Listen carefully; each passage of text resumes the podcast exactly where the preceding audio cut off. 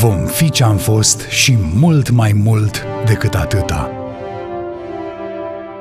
Cu domnia lui Petru Rareș avem impresia că se încheie o întreagă epocă a istoriei noastre, când românii, timp de peste 200 de ani, se structurează temeinic pe plan intern și se afirmă pe plan internațional – Oameni ca Mircea cel Bătrân, Iancu de Hunedoara, Vlad Țepeș, Ștefan cel Mare sunt figuri de dimensiune europeană, care știu să îmbine vitejia în luptă cu abilitatea politică necesară în fața unor puteri mai mari.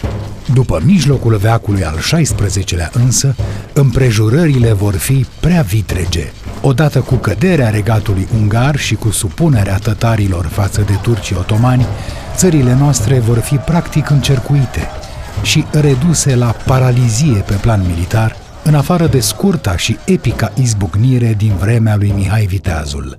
S-a adăugat și revoluția tehnică a dezvoltării armelor de foc, care cer mijloace bănești disproporționate față de posibilitățile țărilor mici, precum și participarea unor ostași specializați mai greu de recrutat în ținuturile exclusiv agricole. Veacurile 14 și 15 rămân veacurile mari ale istoriei românilor.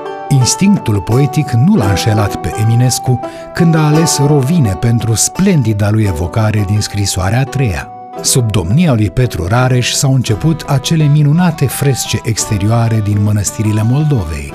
S-a zis că aveau un tâlc ascuns, un înțeles de rezistență tăcută împotriva turcului, să se vadă în afară de către tot creștinul ce este creștinismul și la aproape toate aceste biserici se găsește o frescă în care se arată cetatea Constantinopolului asediată de păgâni, ca și cum ar reprezenta un asediu al cetății imperiale din vremea veche, din anii 600, Bizanțul asediat de persani, dar arată ca asediul orașului care avusese loc cu mai puțin de un veac în urmă și îi vedem pe turci cu tunurile și turbanele lor. Istoricii de artă nu sunt toți de aceeași părere privitor la semnificația acestei reprezentări a asediului Constantinopolului.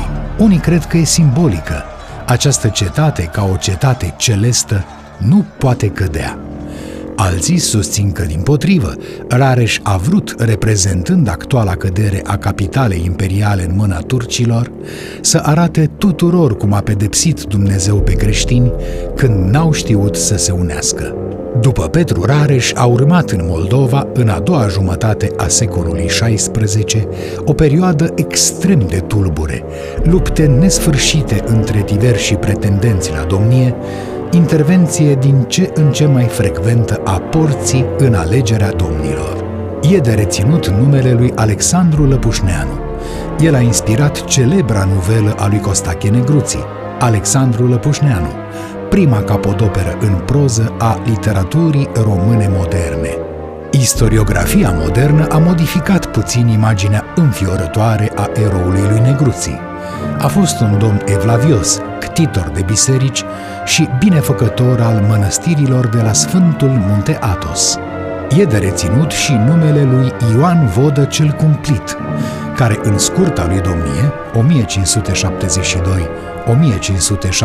1572-1574, a încercat și el o eroică rezistență împotriva dominației turcești, eroică dar nechipzuită, căci n-a fost coordonată cu alte tentative sau coaliții antiotomane.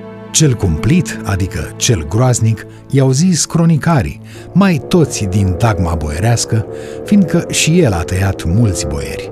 La sfârșitul secolului XVI accede la tron un neam de mari boieri, coborâtori pe linie maternă din Bogdănești, movileștii. Ei vor da Moldovei și Munteniei șapte domnitori și vor reprezenta un moment interesant în istoria noastră, atât pe plan politic cât și pe plan cultural, din cauza influenței apusene ce o aduc prin strânsele lor legături cu marea aristocrație poloneză.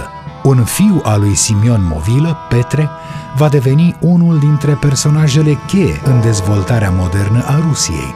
Crescut în școli iezuite din Polonia, dar rămas credincios ortodoxiei, el va ajunge mitropolit al Chievului, pe vremea aceea sub stăpânire poloneză, și va juca un rol esențial în reformarea bisericii ruse, precum și în afirmarea doctrinei ortodoxe pretutindeni, prin a sa mărturisire ortodoxă.